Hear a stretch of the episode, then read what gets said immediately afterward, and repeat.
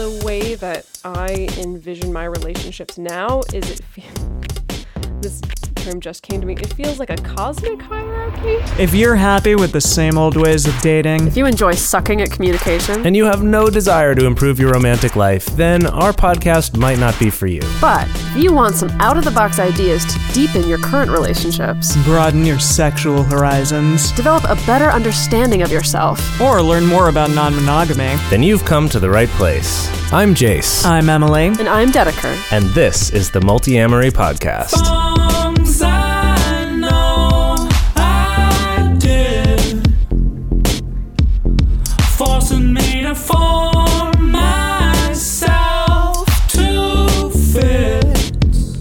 On this episode of the Multiamory Podcast, we're talking about what hierarchy means to each of us.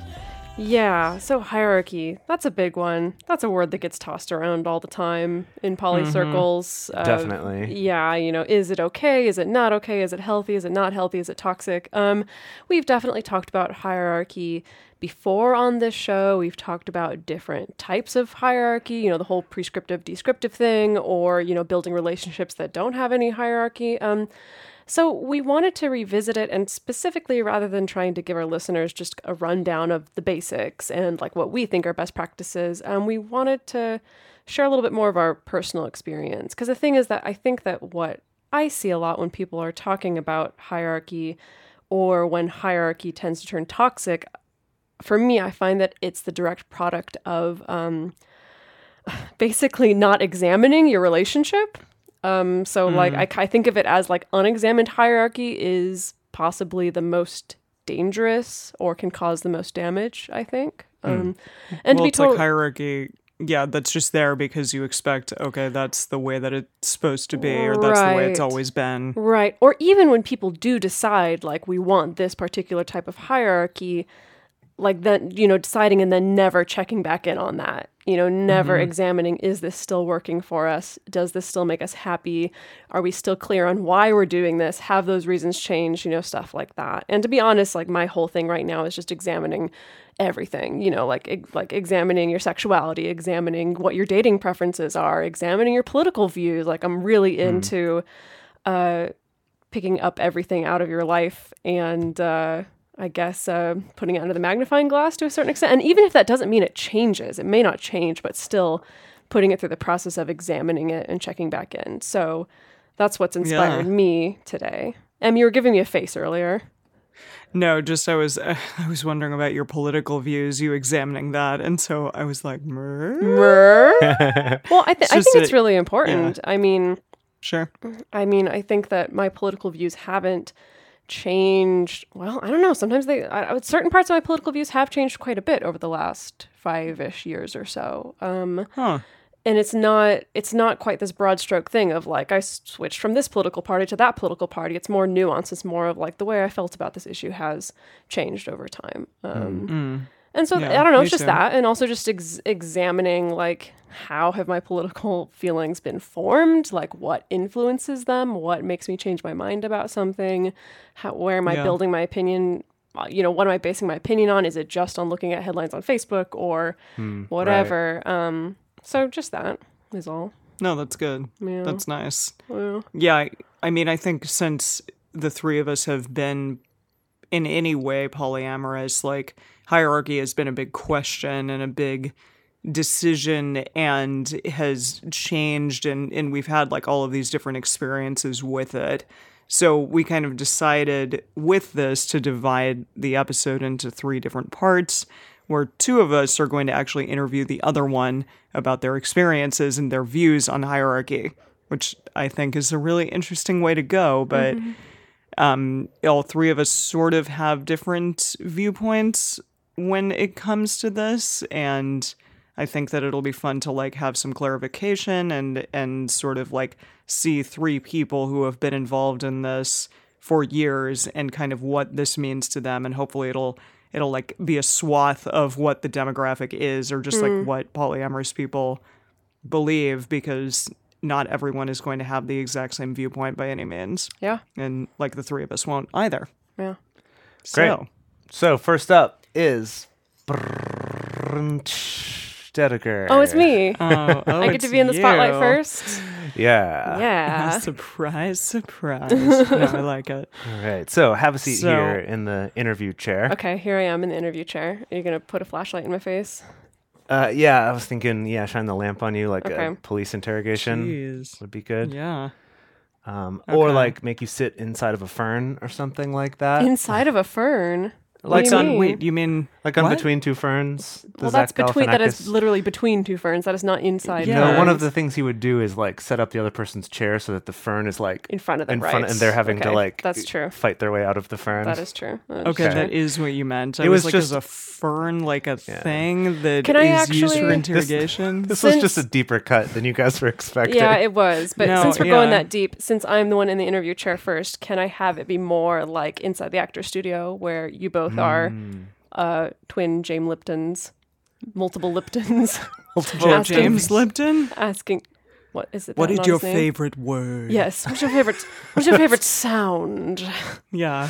Perfect. Okay. If heaven exists, what will God say to you at the pearly gates? Okay, just do that, but just with questions about hierarchy. Hit me. I'm ready. Okay, Emily, Oh, take the first God, one oh, here. God. What is your definition of hierarchy? I didn't think you were actually gonna commit. Exactly. That was really No, good. that's I can't really find him. No, I no, haven't no. listened to Actor Studio in years, but No, it's okay. this is my spin on him. That's great. Okay, what is my definition of hierarchy in general? And I'm I'm gonna assume that we're gonna cut just cut straight to the chase and be talking about hierarchy as it relates to relationships. Yeah. Yeah. Okay. Okay. My definition of hierarchy is um, a kind of pecking order, as it were, that uh, people set up in their lives either intentionally and consciously or very unintentionally and unconsciously. Um, I think it's possible to do both.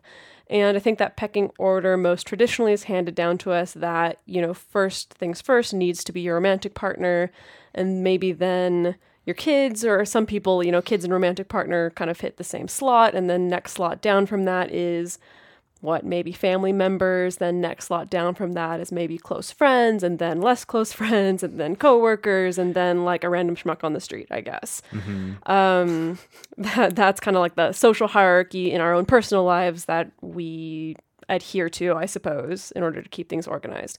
I think when you start getting into the realm of non-monogamous relationships that then hierarchy starts to become i guess the same it's a pecking order of like who's the most important to you you know who do you have the most life entanglements with uh, you know who do you feel like the most in love with you know i mean i always get that question about my partners is like okay but really who's your favorite you know Right. um, because people love knowing exactly what the social hierarchy is so Well, I'm going to ask a little sub question. Okay. Like, why do you think that is? Why do you think everyone wants to know wants to know that?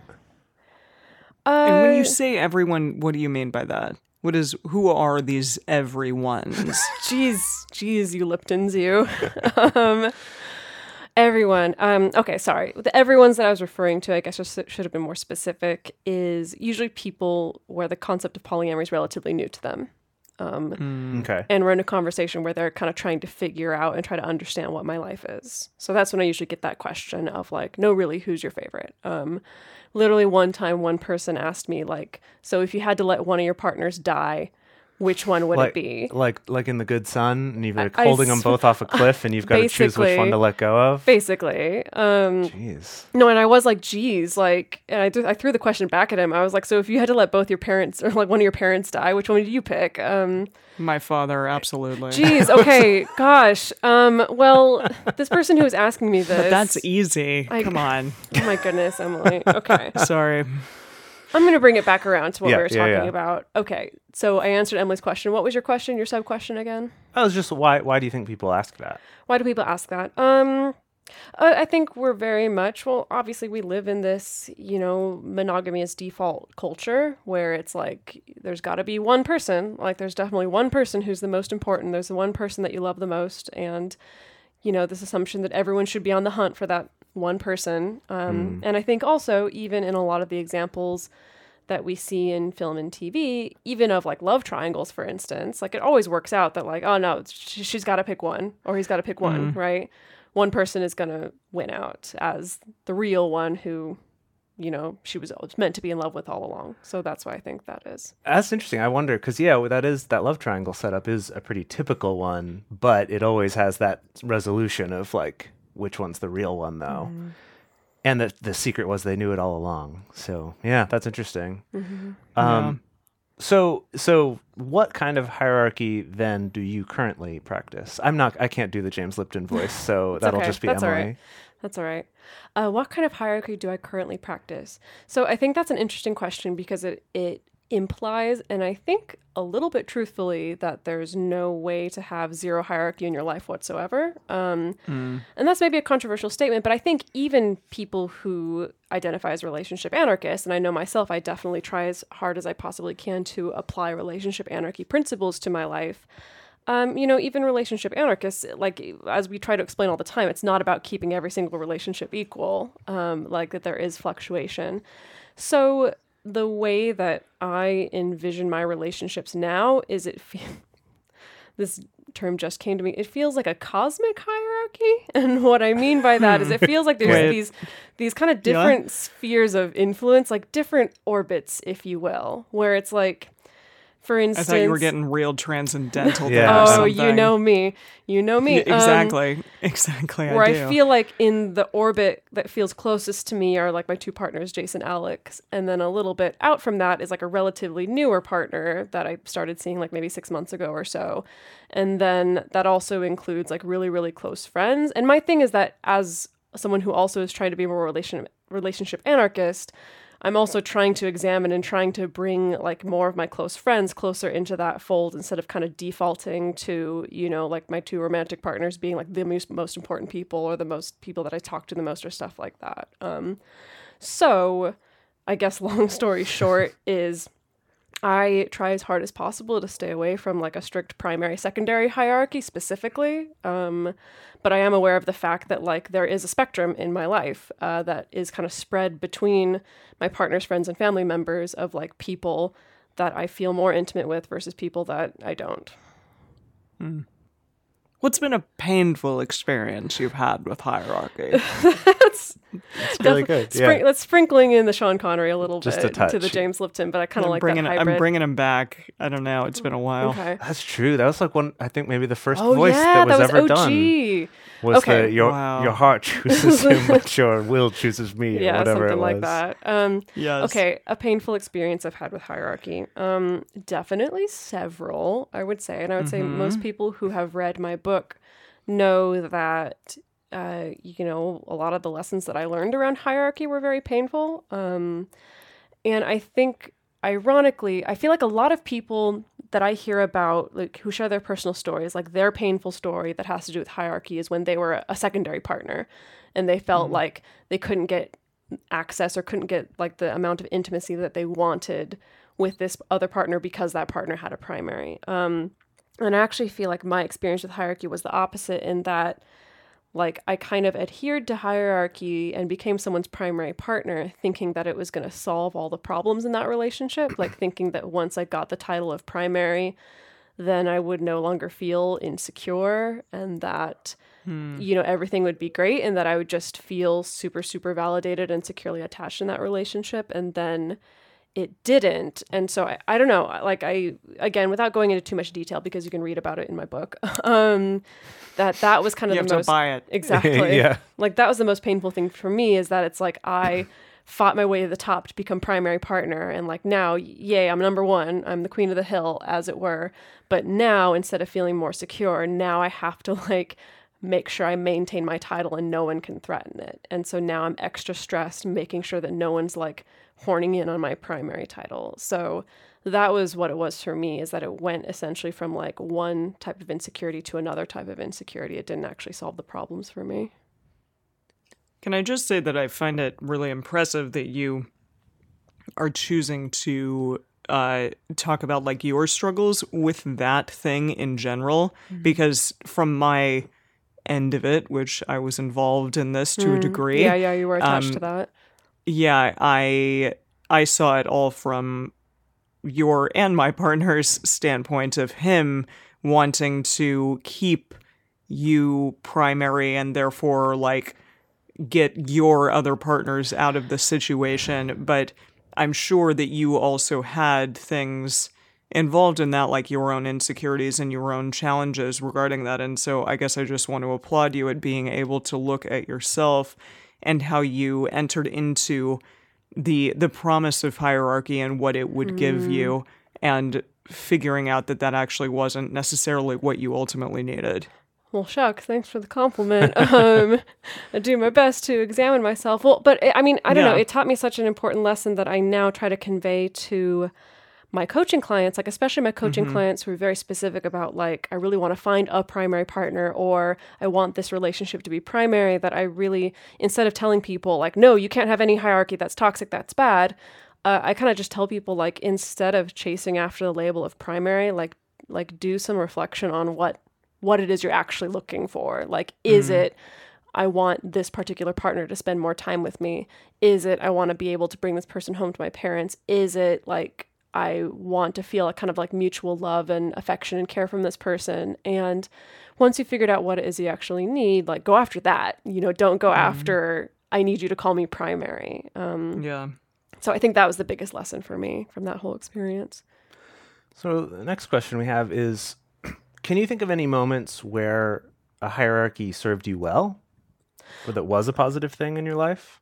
Yeah, and I think it relates back to that same experience that like the day it's so silly. Like the day I finally earned that title of primary, it was like I was it was like my coronation day, you know, like like the moment that like that particular partner finally told me that that's how he felt about me and he used that label like basically for that day it felt awesome. Like I felt like oh this is so great and and it's just going to be all wonderful from here on out and like again like i don't have to feel insecure i don't have to feel worried about anything. And then like basically after that day it didn't really feel secure or safe anymore. Um but i mean in other relationships that i've been in the past like that were more i guess casual non-monogamy or more open relationship uh, where other partners were more casual like sure hierarchy served me in the sense of like you know, it's nice to be the partner that gets shared on Facebook, on social media, or that gets to meet the parents. If you're in a context where it's like, I'm going to have one important emotional relationship and then everyone else is going to be casual, like, yeah, it definitely served me in those situations. Um, because that's definitely a very clear power dynamic. And when you're on top of the power dynamic, like, then it feels really good. Hmm. Interesting. Jeez. Yes. Well, can you can you think of any um what am I trying to say? Any particular like types of relationships where you think hierarchy is necessary It's necessary. or is or or is the the the best choice to make? Yeah, that's re- that's a really interesting question. The necessary part, um, because again, I like I don't want to sound like a broken record, but I always come back around to like, is there any way that you can get what you want in your relationships without needing to put it into these categories of like this one's primary and this one's secondary? Um, and I, I feel like around this particular topic, a lot of people bring up like, well, what if you like have kids with someone? Surely that would be your primary. And again, I like to ask people to examine that too, because it's like, well, not necessarily. I mean, I think it is definitely important that if you're going to choose to have kids with someone, it's with someone that you feel like you can trust, who's going to be a good parent and who's going to be committed and who's going to entangle their life with yours in this way and be there for all 18 years, regardless of what happens between your, you know, the relationship between you two. And let's Um, be honest, usually more than 18 years. exactly. In Um, this day and age. for 18 years is the minimum. Right. So I don't know. With that particular situation, I'm kind of like, if the only way you can assure that your partner is going to stick around and take care of the kids is if you label each other's primary, like, I, f- I feel like that's a little bit of a red flag if that's the only way that you feel like you can trust your partner.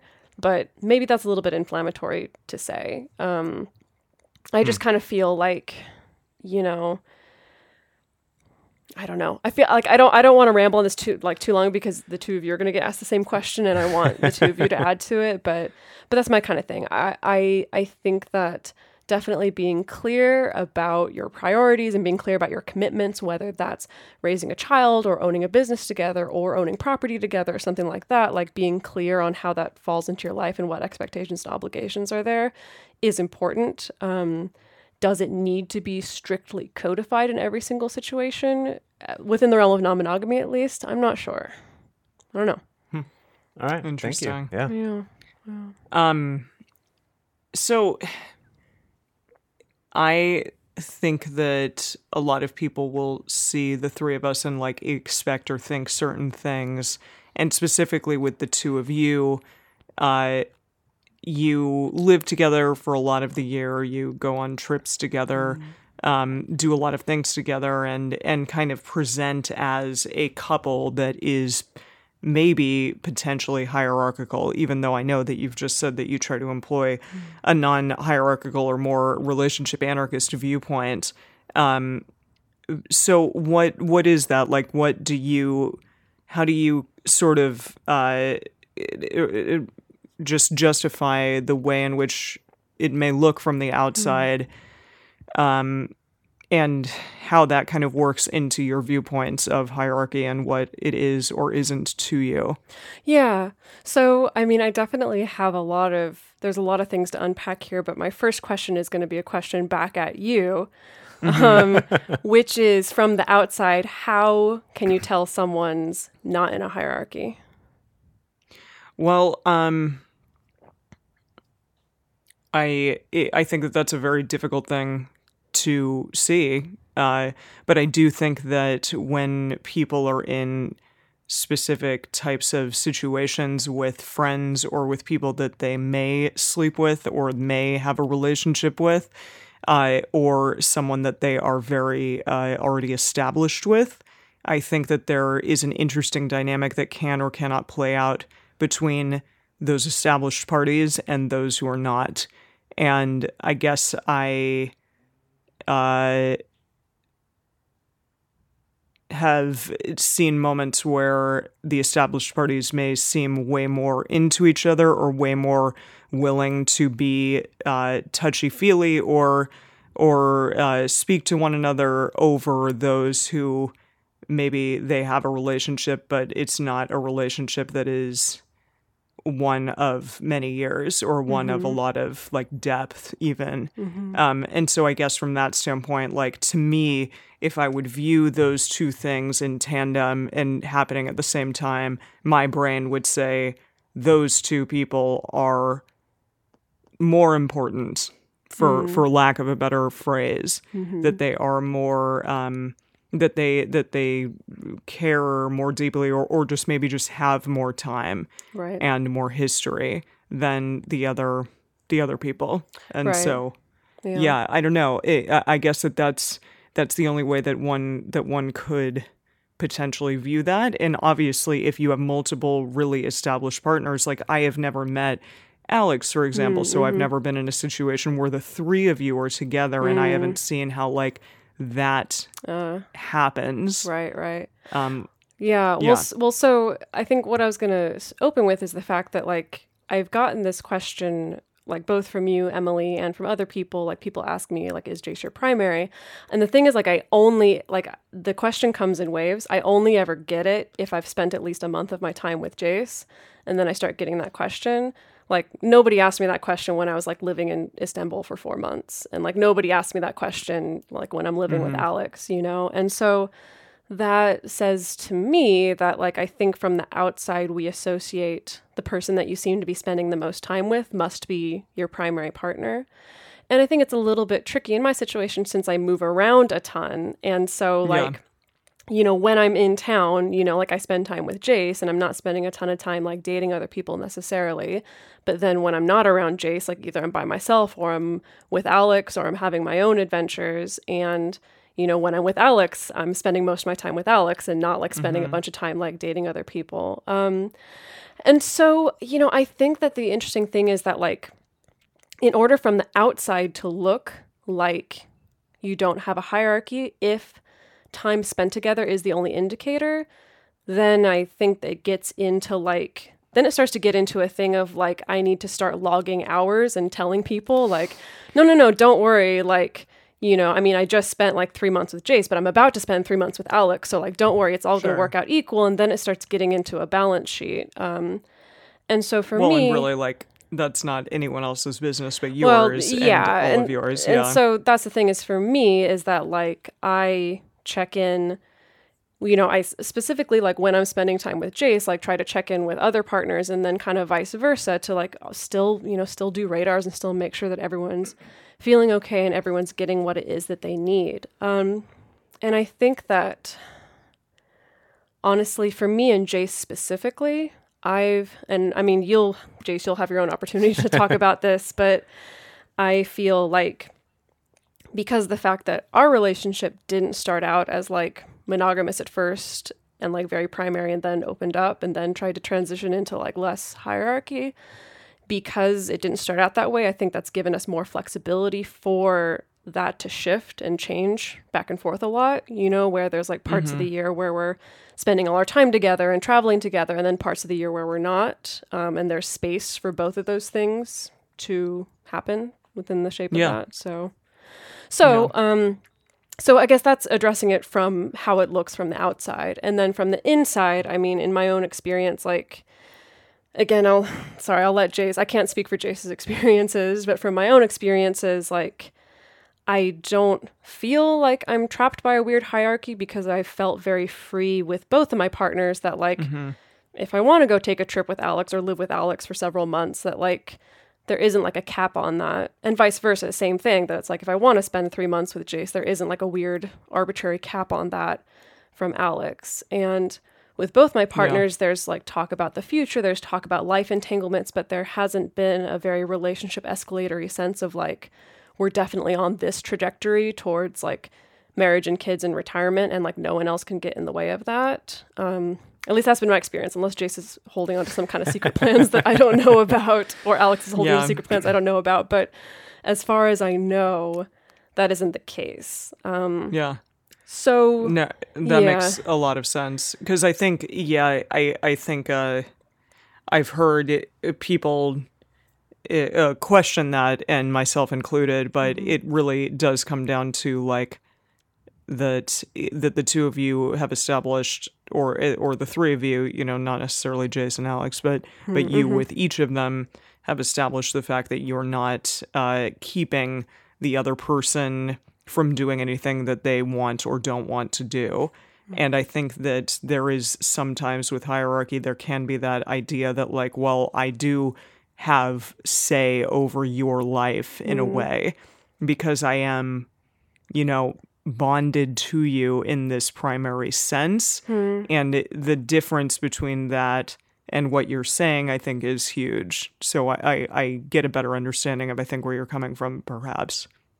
Yeah, and I mean, I, I think for me, like, um, when we had Aggie Sez on the show and she talked about the sneakyarchy thing, you know, like that definitely really inspired me to be constantly examining that. Like, like, do I fall into some kind of sneakyarchy stuff? Like, and especially for me, it's like if I'm suddenly feeling insecure or I'm feeling threatened by someone or I'm feeling upset with something that a partner's done with another partner, like for me, it's examining, like, okay, is this just like my own bullshit? Did they actually do something wrong? Or do I have these kind of hidden expectations that I'm like entitled to my partner's time or something? Um, or entitled to, you know, and like it's uncomfortable to examine that, but really, really important for me, I've found. Um, Yeah. Yeah. so yeah, I think I'm. I Great. think there's. I didn't cover absolutely everything because I think Jace, you should also speak to your experience. But uh, yeah, All right. Well, thank you That so much great. for joining us on the show today, Dedeker. and my favorite word is a Japanese word. Um, oh, right. Yeah, we didn't ask all those. No, colors. What is okay. it? What is it? What is it? Oh, what is your favorite fu- word? fushigi, fushigi. It means like it's like mysterious. Mhm. Fushigi, like mysterious or unknown. I like it a lot. Anyway, What is your favorite curse word? We already did that on a we different already did episode. that. Exactly. We already went through Oh, this. what? Shit. Yeah, you, I forgot. you remember Yeah, a that? while ago. Yeah, where Yeah. we we did a similar thing. hmm So joining us next on the program, we're interviewing Emily Matlack on her Oh, views God. and experiences with hierarchy. Thank you for joining us, Emily. I feel like Thank we need you. Thank you for having me Yeah, we today. need a studio audience to be like, yeah. It's okay. It's okay. Thank you. Just quiet down, everyone. Okay. Um, so let's start us off. Can you give us a definition of hierarchy? Yeah, Dedeker gave a, a good one. Um, I'd like to it, it seemed a little negative the the one that you gave and so i'd like to maybe just say that hierarchy is um, the decision that priority will be placed um, in on certain things and i think that hierarchy can be like career related or a track related or something not just a person. So i think hierarchy um, is the decision of the individual to place emphasis or time on certain things over others to give priority to certain things over others. And that can be negative or positive but it is the decision of the individual at the end of the day. I like that. Interesting. Yeah. Yeah. So, what kind of hierarchy or not hierarchy or whatever uh, do you currently practice in your life right now? So, I think for all intents and purposes, I am monogamous at this point in my life. That may not stay that way forever, but at this point, my nesting partner and I, who I've been with for almost four years, um, it made the decision this year to like take a step back from dating other people and kind of refocus on each other. Um, and so clearly, like, he is a priority of mine. But I also spend a huge amount of time with the two of you and this podcast Well, and our a- other podcast. You're in a legally binding contract with us. So, exactly. So therefore, you two are a big priority of mine. I think my friends are a big priority, and my work like is a big priority. Trying to fit in shows, trying to fit in. You know, I'm going to Shanghai later in the year, and that will become a huge priority in my life. And I'm it, it, very busy, and so I try to keep all of those things almost equal. I mean, obviously, like I live with a person, and I'm not dating anyone else, but I still make a lot of I try to make a lot of times for my friends as well and for other relationships in my life including with the two of you. Mm. And you know I have like one day a week that I spend with Josh really mm. and we have like a whole day together and then the rest of the week is me like running from one thing to the next and that's it. So mm-hmm. When I look at that I'm like well yeah I guess he's the priority, but like I try to call my mom mm. every other day and she's a big priority. So it's interesting. I, I think, yes, like hierarchy can be that, but I'd like to think that I've done a little bit of relationship anarchy mm-hmm. in terms of like me really making the choice to uh, have the things that I want in my life to be priorities and not just focus solely on my romantic relationship as the only thing that matters. right. right. Yeah, that's a great example of Mm-hmm. of applying of kind of taking more of the abstract concept of hierarchy and applying it and combining some relationship anarchy stuff like you were saying. That's really interesting. Yeah. That being said, I still think that I could do better at it. I still think I could call you guys more on non business related things. And I think that I could call my friends at home more often than once a month, for example. Yeah, I feel like we all could Yeah. do better at it. Yeah. Yeah. So yeah, sure. so now to um to take things to a, a sensitive place. Can you give us an example of a painful experience that you have had with hierarchy in the past? Yeah, um, I mean, really, like things came to a head. I think around the time of the book, the book like chronicles li- the lives of Dedeker, mean, Jace, on, and. Emily, the Chronicles the life of and times. the Chronicles of Multiamory. You mean like as in Yeah. the times that I was writing about in the book? Indeed, yeah, Okay, yeah, which yes. was which was around the time that this podcast was was kind of in its conception Mm-hmm. and uh, coming coming to fruition. Hmm. Um, and I think that yeah, those times in general were uh, really life changing and pivotal, just because I know that all all of us were forced to kind of examine what hierarchy meant to us, see how it was deeply affecting Dedeker with a relationship with Brad, and then I felt like it was deeply affecting me because my um, I was choosing to spend a lot of time with Josh because it kind of felt like an escape from the things that were occurring in my relationship with both of you and Brad. And so I think that that all was challenging, but then also, uh, you know, we all like had difficult things and maybe made mistakes and all of that stuff regarding that. And I know that I used I used him as an as an escape in essence because I felt like I was losing Jace in a lot of ways as well. Is can you can you think of an example specifically where hierarchy was was involved in something painful or negative about that, rather than just the whole Um, situation being shitty? Yeah, uh I think I think I felt like the hierarchy that I felt like I potentially had with you, Jace, was shifting away from me to Dedeker. And that my hierarchy was no longer established in the way that I had thought it was, and therefore I was finding a, a person who I thought would place me first, Well, I think to be I- honest.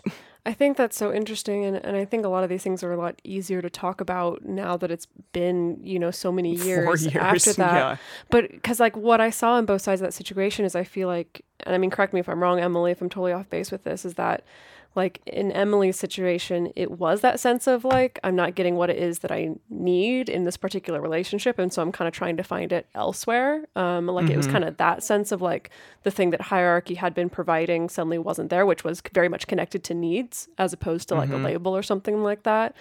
Um, versus like on my side of the situation with my partner Brad, it felt more of like hierarchy being used as a weapon and like a tool of control, you know. And so it was Yeah. almost kind of like there are these two very different conversations about hierarchy and relationship formats in general that were just kind of happening in parallel um, yes. and also all tangled up in each other. Yeah, which I think, yeah, I mean, it, it kind of was the pivotal moment in a lot of ways in all of our lives and has led us to where we are now, which is very interesting. Which is here on this podcast Yeah. here we with are. all y'all listening to it. yeah, Yeah. exactly. Well, let me ask like what were the moments that hierarchy served you well? And I think also outside of that particular situation that it could be since then and before then as well. Well, honestly, there was a moment in time where I felt like the four of us, in in some way, like kind of were hierarchically equals, and and I know that maybe that's like a pipe dream or just like me uh, being silly, but but there was a point in which Brad was like, you know, let's have a place in LA and a place in New York, and the four of us will be able to like travel there and do things there and be able to just like live as a group and be happy. Mm-hmm. And there was a point in which I really was like, that's going to happen mm-hmm. and it's going to feel great. And all four of us are really going to like be able to benefit from that. Mm-hmm. And so I know that that's not like necessarily hierarchy taking over, but I think it was a sense of like the four of us against the world. And hmm. again, like this was for the briefest of moments, but it did happen and it did feel like a real possibility in that moment. And maybe that's what like polyfidelitous hmm. quads or triads feel like is that they have this sense of like a unit that occurs that they will be you know fine with and that that nothing's going to change that. And hmm. maybe in that moment i felt that way it was short lived but here, here we are No, I feel that because I think I remember feeling the same way. Also, that like for this brief period of time, it felt like really balanced and like really well functioning. And and the, I think the the irony being that I think a lot of you know the conversations that came out of that experience, they like I said, like they were things that had to happen in order for all of us to examine a lot of our beliefs and thoughts about relationships. Um, totally and but after us going through that examination process, I feel like something like that is much more likely to like happen again. Like if that happened again, like some kind of quad or something like that happened again that felt really balanced and good, there now there'd be much more of a chance of success having sorted out through beliefs and assumptions and expectations around not just hierarchy but polyamory and partnership and sex and stuff like that. But I think Yeah. that was the thing back then is that like there was kind of a taste of it, but all of us had a lot of unanswered questions, a lot of unexamined stuff oh yeah to go through that we unfortunately thought yeah. yeah yeah. Well, we may have thought we knew all the answers, but in reality, like we didn't know shit. No, that's like I, at least that's how I feel. I feel like, oh my god, I know so much more now than I did back then, and I could Mm-hmm. Have made much better decisions. But yes.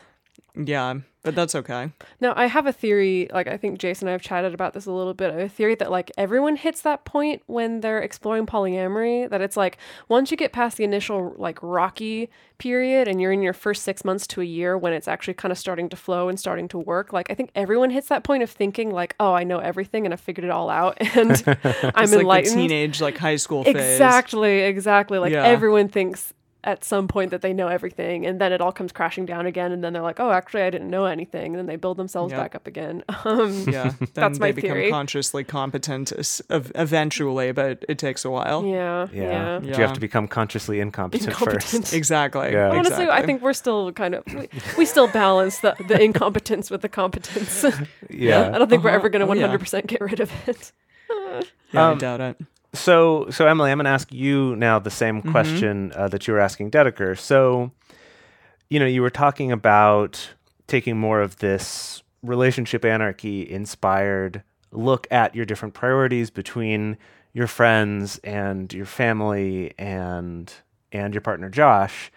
And yet, if anyone was to look at you from the outside, they go, ah, well, Emily's with Josh and she's not dating anyone else. So obviously, this is extremely hierarchical and she's always going to choose him over me. She's always going to side with him over me. She's always going to hmm. prioritize her time or any important events with him. Do you like how how do you try to still employ a, a sense of not defaulting to that hierarchy when you are in something that from the outside similarly looks very much like the typical hierarchical this person is the only person who's actually important in my life. Yeah, I mean, I'm not going to. I'm not going to pretend like if I had a big trip or if I had a big uh, thing with my family members or you know a concert or something that probably the first person that I would ask would be Josh. Like that is that is the relationship that I'm currently in. Um, I'd say for certain things and my time, my like everyday time and my weekly, monthly, like the time that I give, that I think potentially is more along the side of relationship anarchy in terms of like the the actual blocks of time. But in terms of uh, other things like big trips or or family or whatever yes absolutely. Josh would be the person that I would ask. Mm-hmm. And I don't I don't pretend to hide that I don't think. Mm-hmm. I and I don't in in the relationship that I'm currently in, I don't think that I have to apologize for that. I don't think that I have to feel bad about that. Mm-hmm. I think that that just is what we are doing, and that's the place that I am fine with being in. Um, you know, in contrast, like I also go on uh, elaborate trips with the two of you and don't do that with him. So, you know, I also get to like You don't, have you don't go on tour with your boyfriend? no, I haven't yet, and he hasn't wanted to come. So from that standpoint, like, yeah, Right. I'm, you know, there there are there are things that I do with him and things that I do with you guys, and the two don't necessarily meet, but um, but there's a time and a place for for the things, the decisions that we make, and the types of relationships that we have. Yeah. It reminds me of actually something else that Aggie Sez said on the solo polyamory episode. Um, that uh, you know, of course, there's always going to be the debate of like, is hierarchy good? Is hierarchy bad? What kinds are good? What kinds are bad? Um, But she said, you know, but really, it comes down to like, like just kind of having a basis of ethics and consent. Yeah. Um, and I think that is the thing is that like in your situation or in many people's situation, like, you know, a lot of people that I know feel very strongly about like, no, this is my primary partner. I know I have a very clear hierarchy. And, you know, I think that's okay just as long like like everyone else who engages in your life has to know about that and has to be able to consent to it has to be able to kind of give an informed consent to how they get involved with you. And I think that's where like this, the sneaky archy conversation comes in is like if you haven't disclosed to a new partner or someone like what your obligations are, what is your quote unquote allowed or not allowed to do, that that's you know a recipe for disaster. Um, Mm-hmm. yeah. yeah. Well, thank you so much, Miss Matlack. Yeah, you didn't ask me the. Do you think that uh, particular relationships or hierarchy could be a good thing? Do you have the a only good thing answer that for I wanted it? to s- yeah, I was gonna say, uh, like children relationships. That I know that like a lot of some parents, like I never experienced this, but when I was a child, like my mother put me ab- above Mm. and ahead of everything else.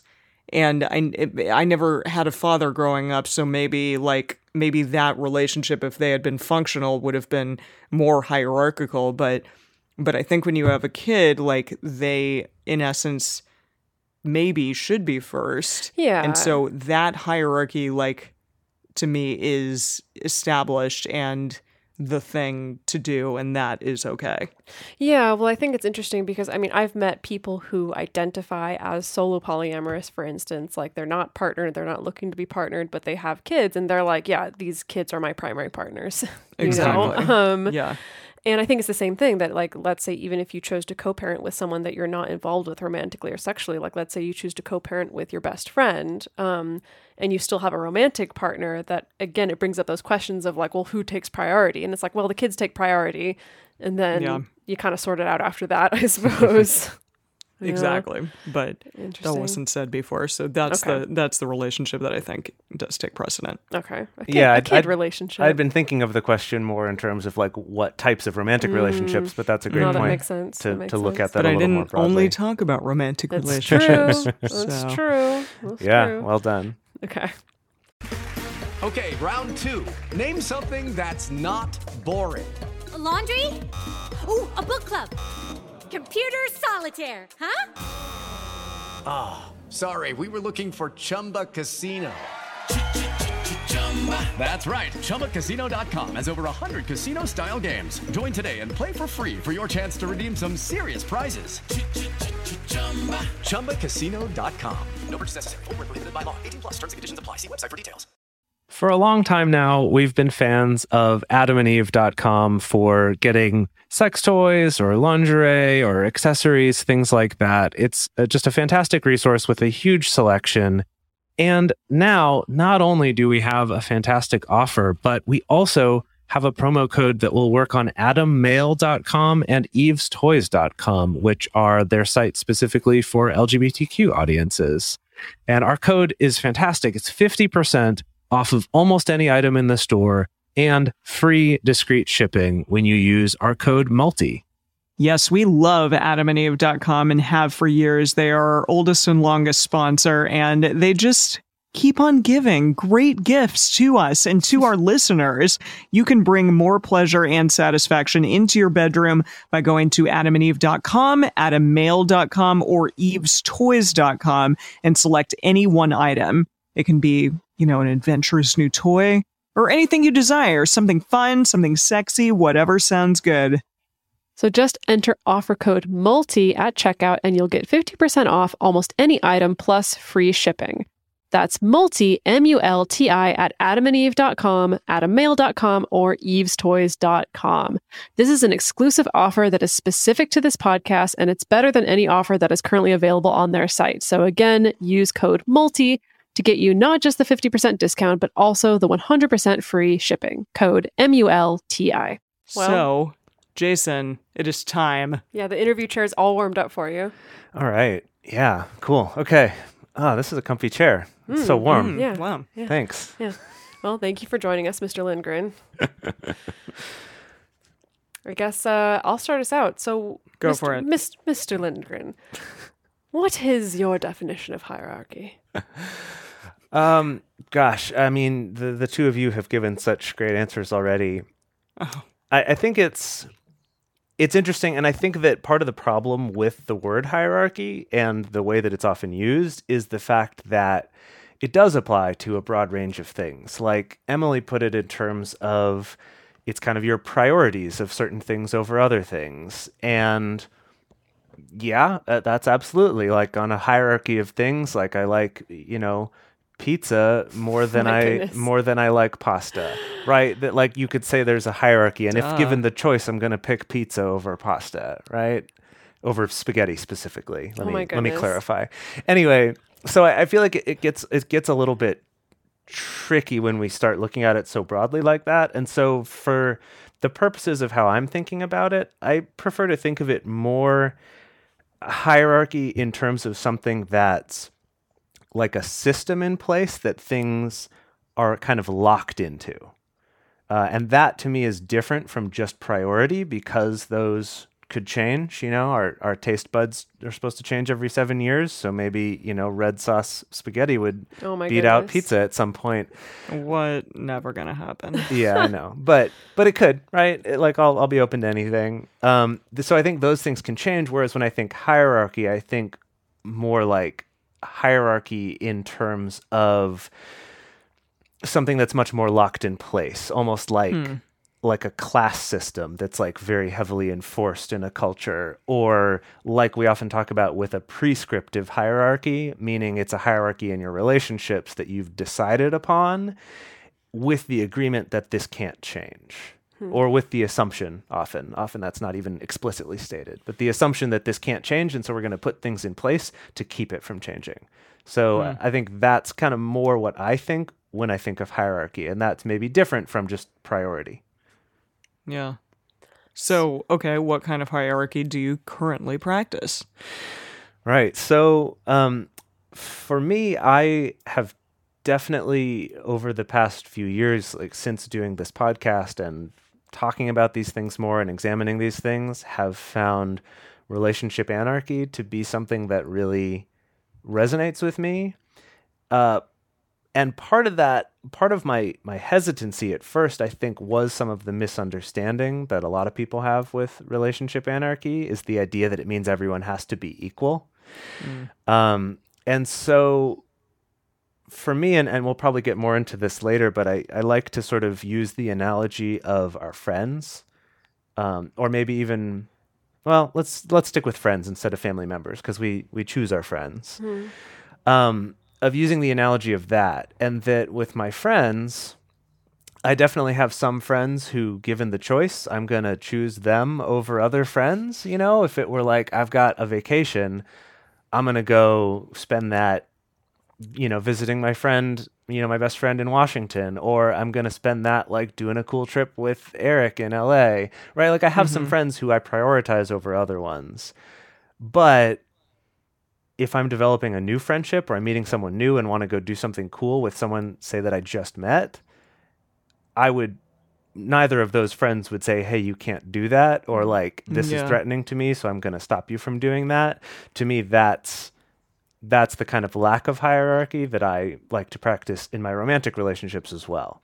Essentially, Yeah. saying that like in the same way that that it's not like a friend's going to tell you who you can or can't be friends with besides them and maybe some friends do this and i'd say stop being friends with them uh, but so so that's kind of my way of looking at hierarchy in my romantic relationships I say that. Yeah, that's great. What has been a particularly painful experience that you've had with hierarchy? um yeah i mean gosh it's so easy to go to w- the times we've all been talking about the the book times. Uh, you, you got other times? I mean, mean, know it was, it's so formative then, but I know that was so so formative then. Um, I, I think that,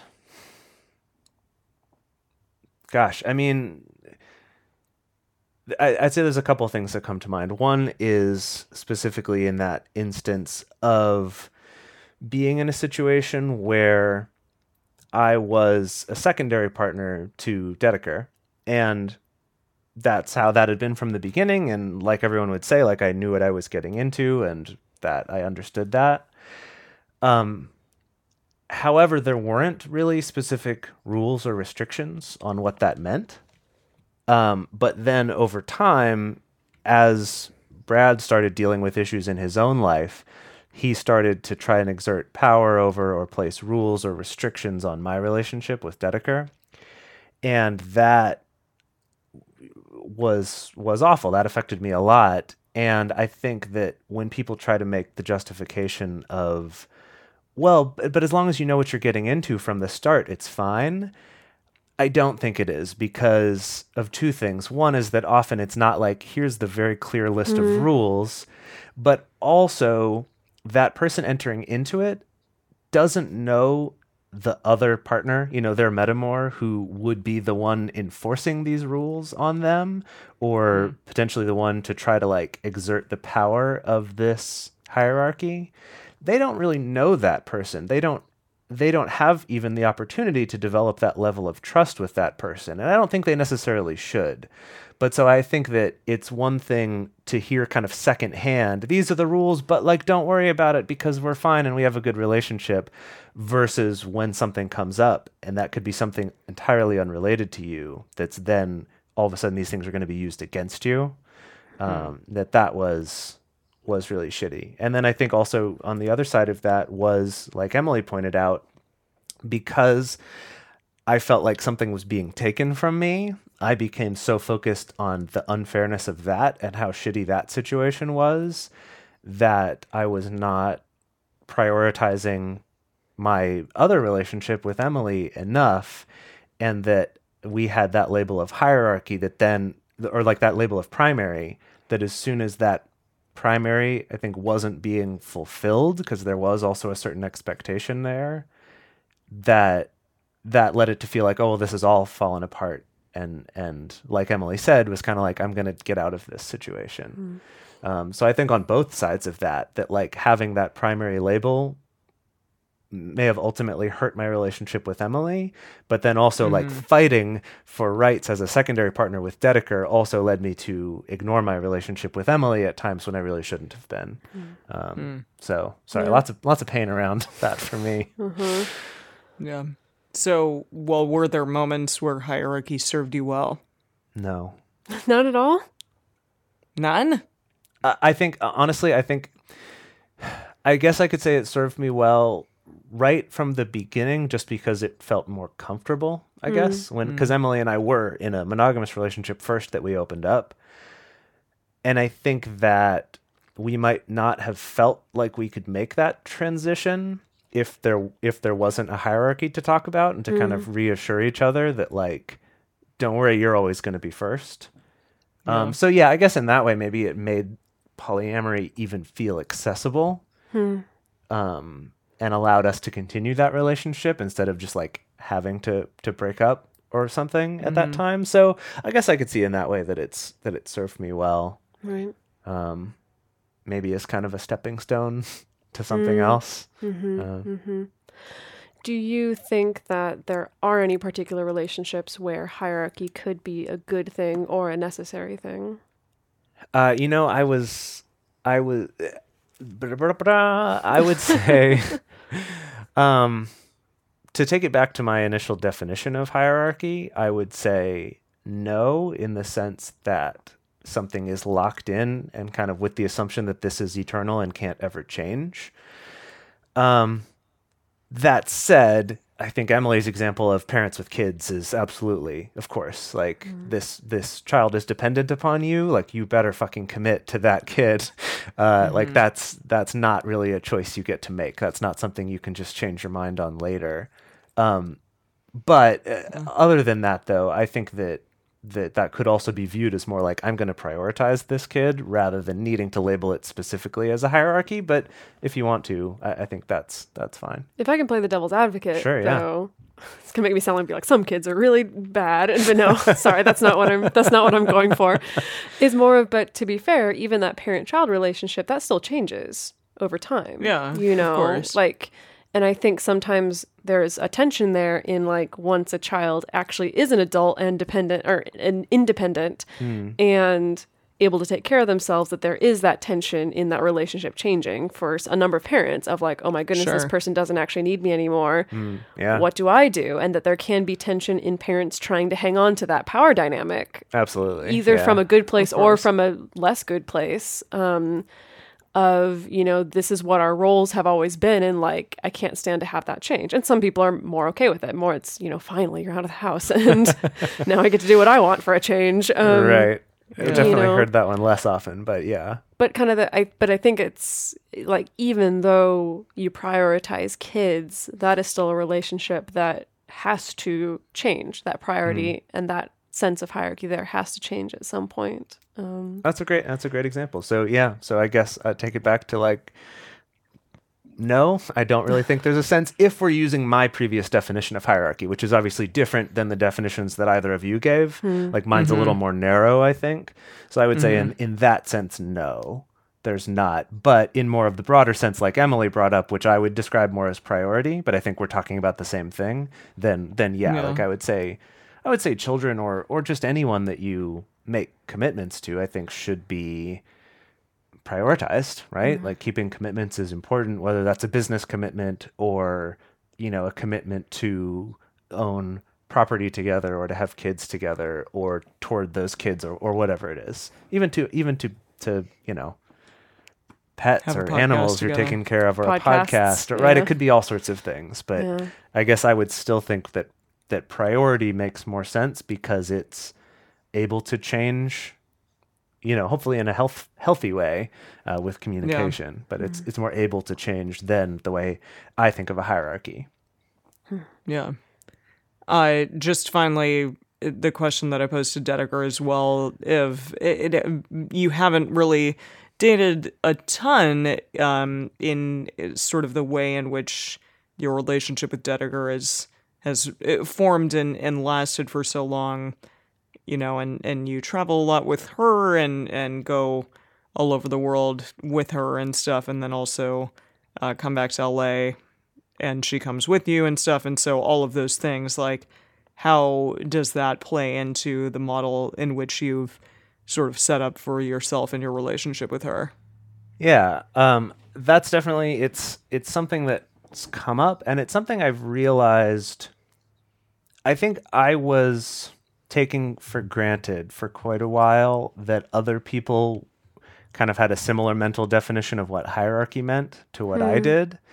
And so if I talk about not having a hierarchy, I think what people hear is not having priorities essentially not having or- or- important relationships. yeah, or or not having any relationships that are significantly more important to me than others, or significantly more closely entwined than others. And I realize that's been uh, a mistake on my part to not uh, like understand that that might mean a different thing and to be more clear about that because i have had uh, people who i have dated because i've dated you know quite a bit over the past few years um, sure and you know some have lasted longer than others and some have been more serious than others.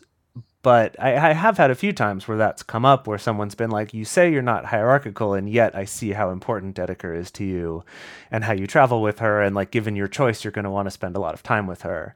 And uh, one of my like go-to tools is to use the analogy of friends. Like i was mentioning earlier with like there are some friends who given the choice i'm going to spend a lot more time with than someone else and i don't think that's just a product of how long you've been with that person. For example i have a friend who i was really really good friends with in middle school. And we're still friends today on facebook but i probably haven't seen him in several years mm-hmm. right? And i would say actually to date of anyone who i'm still in touch with he might be my oldest friend mm-hmm. Yet he's definitely not the one who I'm closest with or who I would go out of my way to go spend time with or stay at his place or invite him to stay with me or to plan a trip with him or any of these other things which I'll do with other friends of mine who you know obviously still you know I've, I have friends who I've known for quite a while now but so I guess it's not just a product of time. So like first there's that, and I think the same thing is true with my relationships. That in this case, like yes, I've been with Dedeker longer than any other relationships, just because that's how that's worked out. Um, but yeah, I guess just the fact that uh, yeah, I I I think Dedeker is amazing, and so you know, and I really enjoy my time with her. So like hell yes, I'm going to prioritize spending time with her when I can. However, can I actually Yeah. share a little bit of my experience? Sure, I think, and I bring this up because I actually think it's really sweet. Um, if we're ever in LA together, Hmm. um, you prioritize your relationship with Eric a lot, like a lot, a lot, a lot. Like the 2 of Mm-hmm. you go on dates all the time, like bro dates. you know, you have a date to like watch Better Call Saul or to play board games, and often you know like like to my experiences even though it's like we maybe like are staying in the same place but like you're going on dates with eric like more often than you're going on like dates outside the house with me. And i don't bring it up as like a bad thing because i actually love it you know? But i think that's the other thing is that like you know i think the only person who notices that from the outside is eric maybe. Right, right. You know, and that um, everyone else kind of sees romantic relationship and so they put on these certain blinders of like well if he's Sure. prioritizing that that's a different thing than him just spending time with his friend right. i Yeah. think that there's there's that a little bit Mm-hmm. um, but I, I did want to say though to to take it back to more of the relationship anarchy sort of thing and also the lack of hierarchy is just that at the same time like i wouldn't accept Eric to put limits on like who I'm allowed to spend time with, and I wouldn't expect that from Dedeker either. Like I Sure. wouldn't, I, you know, that to me wouldn't be an acceptable thing for her to say. Mm-hmm. That said, at the same time, they're both people who I listen to and I trust, and so I am going to listen to them if they're saying, "Hey, I'm, I feel like." This other relationship that you have, whether it's a friend or a partner or whatever, like seems like I'm noticing you being unhappy a lot because of that relationship. Again, not telling you what to do, but like I'm noticing this mm-hmm. thing. I think that's worthwhile to realize because I think when people hear no hierarchy, they think, but what if my partner starts mm-hmm. dating this abusive person and I can't tell them to stop? I mm. think that it's like based on this assumption that if someone doesn't have authority, like in a hierarchical, established way, that they're just going to ignore you. And, and Gonna that's go not buck wild and Right. not Right. make good decisions for themselves. I also don't even feel like either myself or Eric have had any conversation like that with you very often. I, maybe Eric has. I don't know I feel like Eric and I have had some conversations like that. about friends or other partners or stuff. Uh, like yeah, that. about about people that have been dating, where it's where he's like, you know, especially if I'm in NRE and I'm, or if there's like really good sexual chemistry and I'm just like blinded by that. There have been times where he's been like, hey, so like, this person like kind of sucks to be around. Like maybe invite, like, uh, just you know, do what you're gonna do, but like.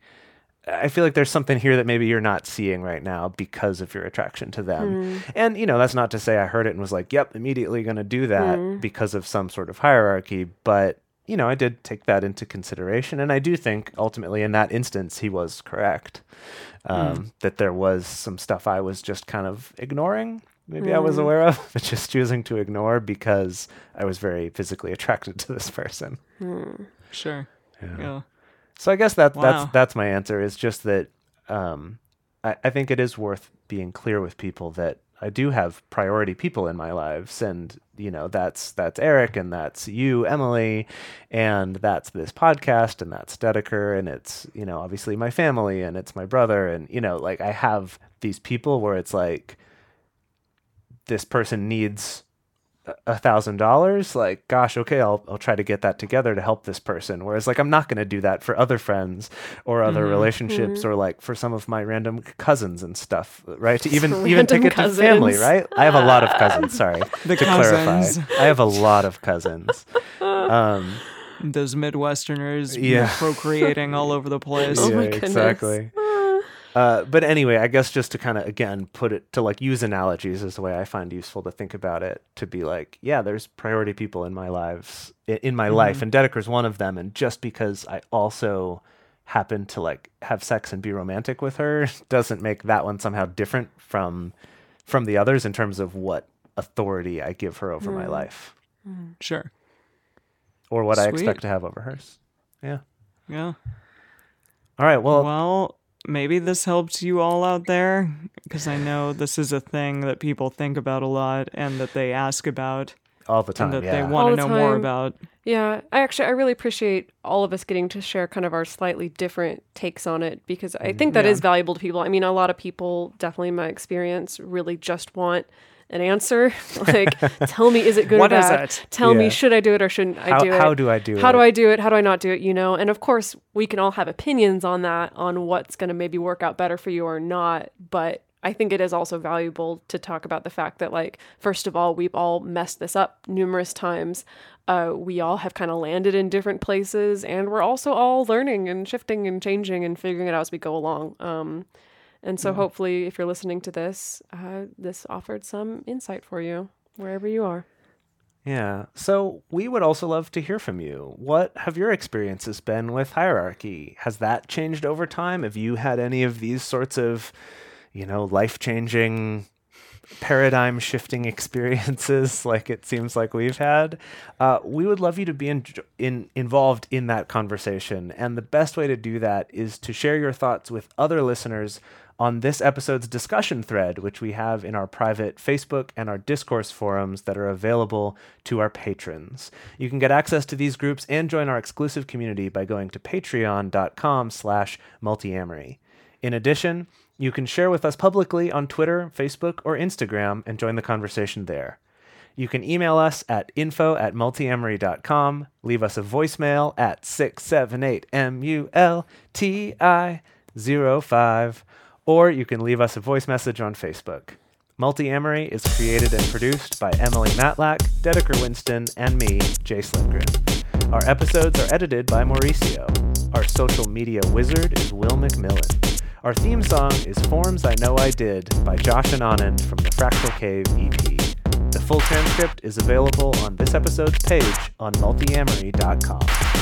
It's time for today's Lucky Land horoscope with Victoria Cash. Life's gotten mundane, so shake up the daily routine and be adventurous with a trip to Lucky Land. You know what they say your chance to win starts with a spin. So go to luckylandslots.com to play over 100 social casino style games for free for your chance to redeem some serious prizes. Get lucky today at luckylandslots.com. Available to players in the U.S., excluding Washington and Michigan. No purchase necessary. VGW Group, void where prohibited by law. 18 plus terms and conditions apply.